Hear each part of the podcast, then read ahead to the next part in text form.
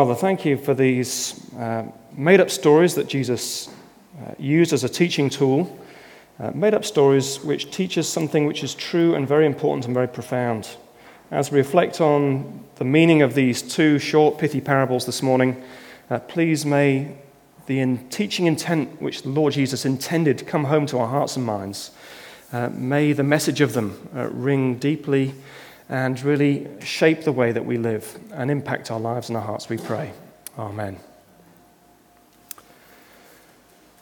Uh, if I was to ask you to choose one word to summarize what these two parables are about, uh, what would you choose? The word that I would choose is value. It's all about what we value and the value of something. Uh, some things in life we value highly, uh, other things we may not really value at all.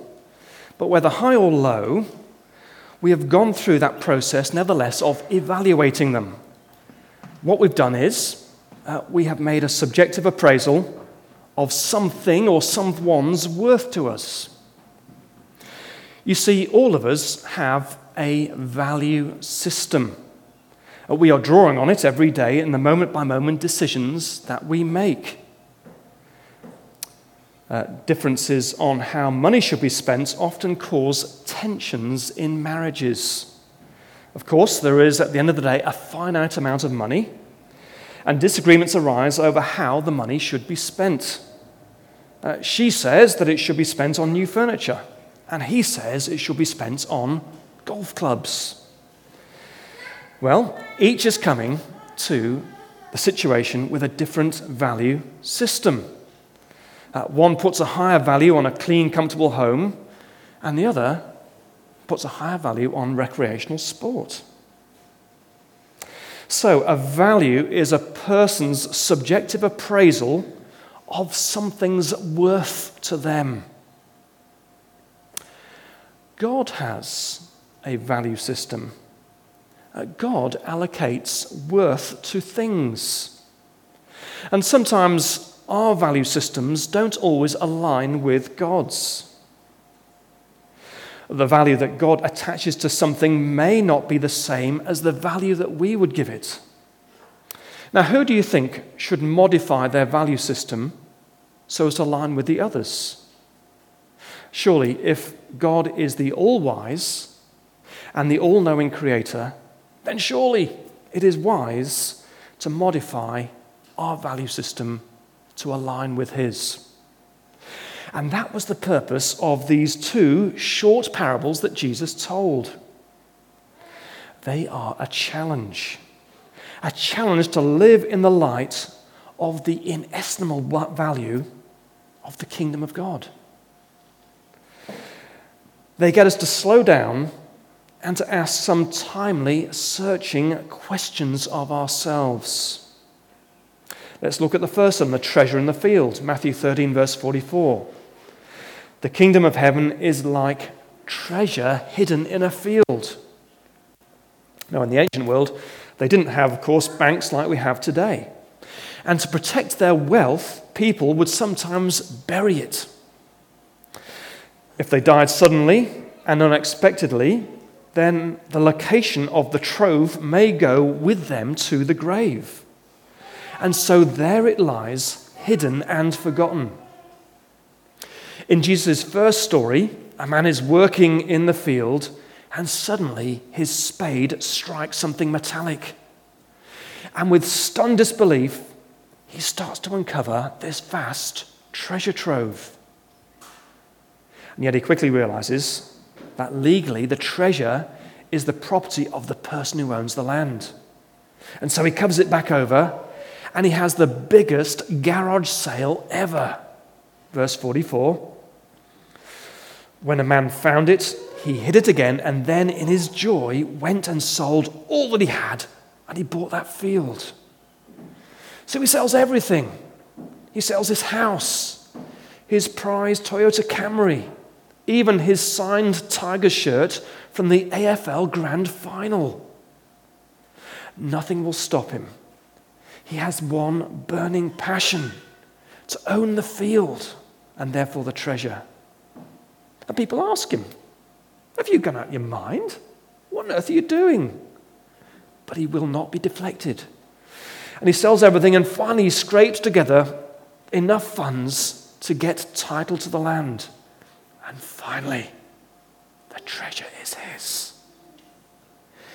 He had found something so valuable that he would give up everything he had so that he could have it.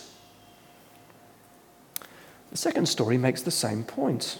Verse 45. Again, the kingdom of heaven is like a merchant looking for fine pearls. So, there is this jewelry merchant. Uh, maybe he has been buying and selling pearls all his life. And then one day, he comes across a pearl that eclipses all others. I'm not a pearl expert, but whatever terms are used to describe a great pearl, he was using them. It's luminescence, it's pearl essence, whatever it be. It was mesmerizing. Its valuable, its value was priceless to him, inestimable. He has to have it. Verse 46. When he found one of great value, he went away and sold everything he had and bought it. He also had the mother of all garage sales.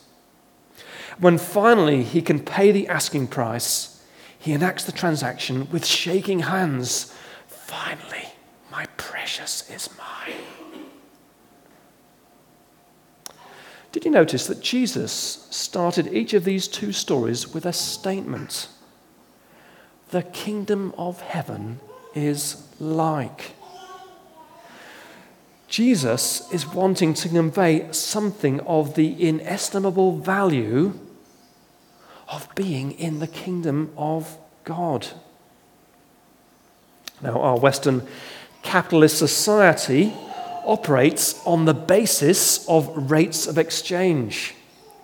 If something is overpriced, then generally people say, I'm not going to buy that.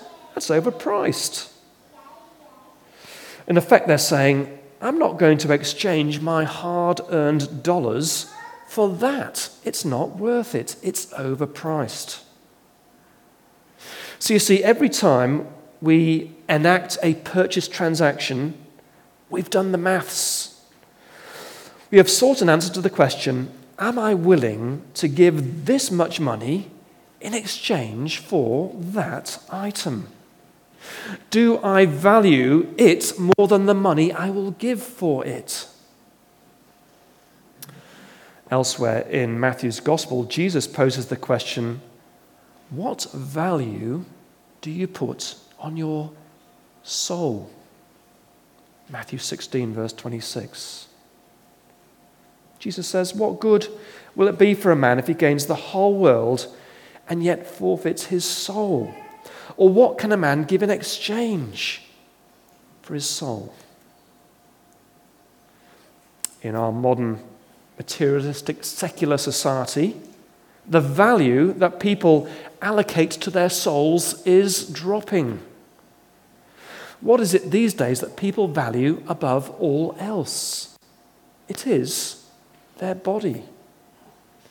Uh, medical and fitness professionals have become the high priests of the modern culture. And the gyms are the temples where people go for daily worship. Uh, doesn't it say something that a physician is more valued in our society than a church minister? How valuable is your soul? when I went to Moore Theological College. I remember being there on the first day, and uh, they got us down into groups uh, and had an icebreaker. And uh, the question was, uh, in our particular group, uh, this one guy posed the question if your house was burning down, what is the one thing that you would rescue from it? And so um, one guy parked up to break the ice. He says, Oh, my laptop. And as quick as a flash, the other guy went back and says, What do you think your wife would say about that? I think he's assuming his wife was able bodied and was able to get out as well, but we don't know. But the point was, of course, wasn't that he physically valued the computer for what it was, but it was the contents on it. His life's work, all these documents, they were irreplaceable. We value most highly the things that cannot be replaced. Our present bodies, they won't last forever, but our soul will. And if we die and we're not in God's kingdom, then our soul is lost forever. It's irreplaceable and it's irredeemable. Uh, let me be clear.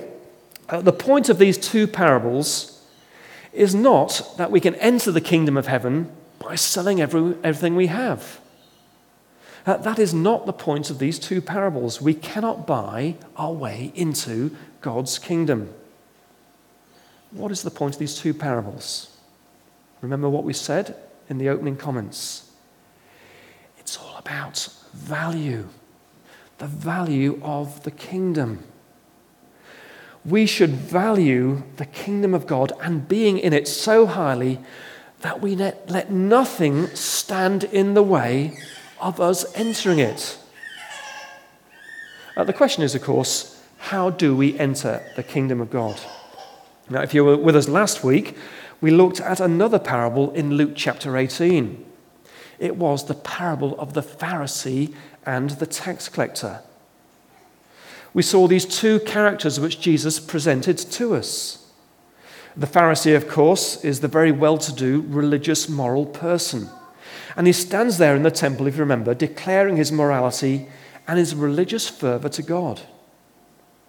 But then the focus of the camera lens turns to the other person, the tax collector, this immoral, uh, quisling, traitorous uh, person who was ostracized by all in his society.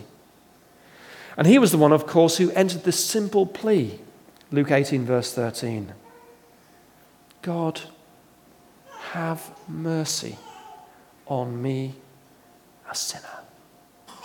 Have mercy on me, a sinner.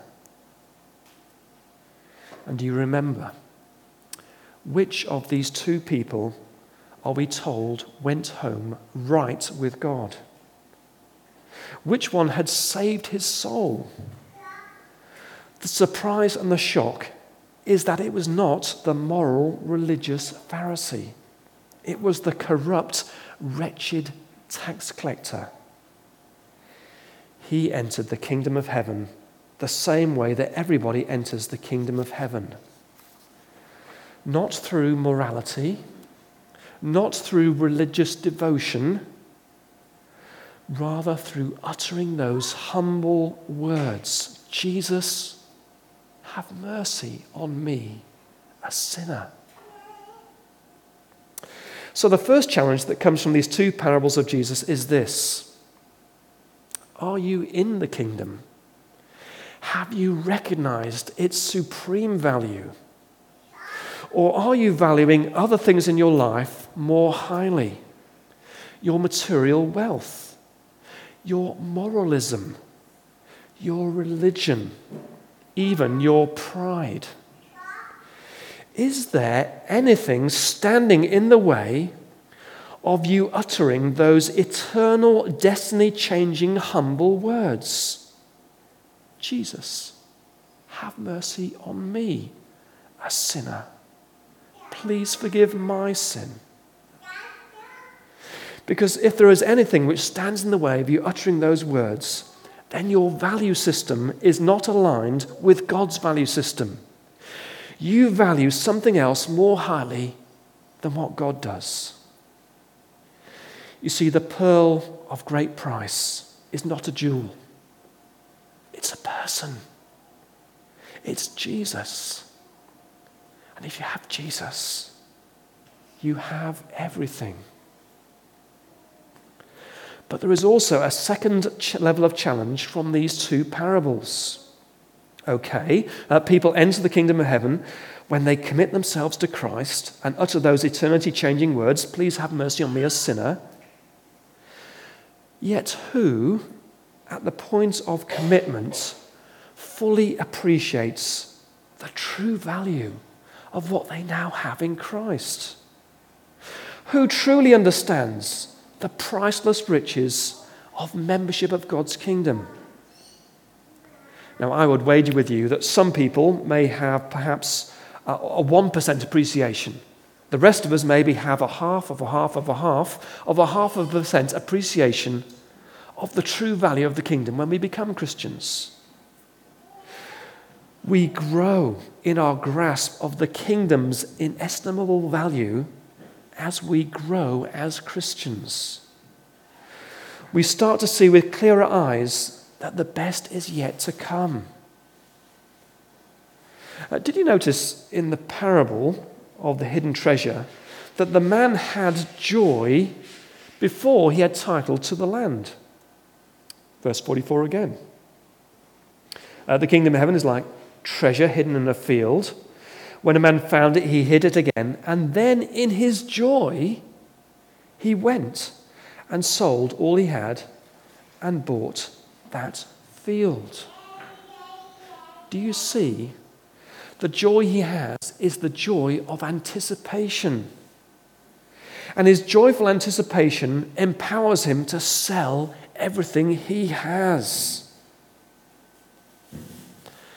As Christians, we only have a small down payment of everything that Christ promises us. We have forgiveness, we have peace with God, we have His Holy Spirit within us. But we know that we still live in a fallen, fractured, sinful, broken world. And the best is yet to come. And that's what we saw at the end of the kids' talk. The best will come when Christ returns, when he re- removes the sin from the world forever and renews the whole of the creation. We know as Christians that day will come. And therefore, in the present, we can have a joyful anticipation. And that joyful anticipation fuels our discipleship. It fuels our selling everything we have now, our valuing of the kingdom as the most prized possession that we could possibly ever have. So, in closing, for those of us who are trusting in Christ, the question I'll pose is this How can we grow more highly in our valuing of the kingdom? And the first answer is uh, as with all of the Christian life, it starts with repentance. What we say to God is, to be honest, God, my heart is cool. I don't value your kingdom as much as I should. My ambitions are small, and my vision is short sighted. And therefore, we pray that prayer again Jesus, please forgive me. Forgive me for not valuing you as, the, as I should, the pearl of great price. Jesus, we pray, please give me this deeper joy in you. And the second thing we do after we've repented is we fill our minds with kingdom truth. We feed on the words of God, which directs our gaze ultimately to the new creation and to heaven.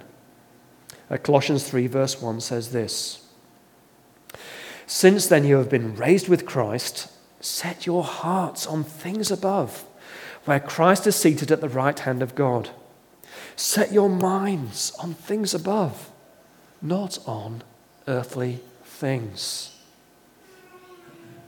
And the more our minds are set on things above and beyond this life, the more our joy will grow, and the more we will be empowered to live radical, self sacrificial, lives for the Lord Jesus in the present. Because following Jesus does have a cost. Matthew 16, verse 24 says this Then Jesus said to his disciples, If anyone would come after me, he must deny himself, take up his cross, and follow me. Whoever wants to save his life will lose it, but whoever loses his life for me will find it. Jim Elliot, the American missionary, is one of the well known contemporary examples of this principle in action. Uh, Jim Elliot, of course, was willing to give his life in order to take the gospel to the Auca Indians of the Ecuadorian jungle in 1956. And Jim Elliot could see with crystal clarity the inestimable value of the kingdom of heaven.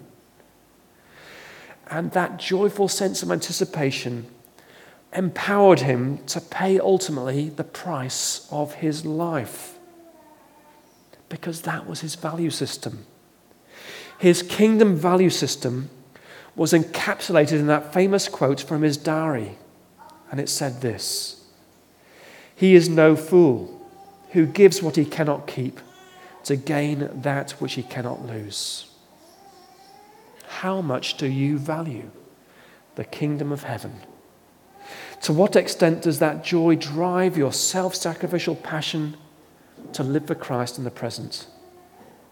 And our prayer, of course, is that this joy will also be that of Eloise, as God works graciously in her heart and life, and as she grows in her understanding of the inestimable value of the kingdom.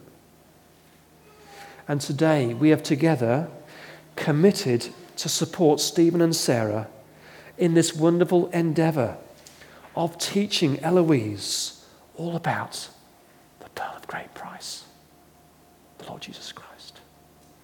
Shall we pray?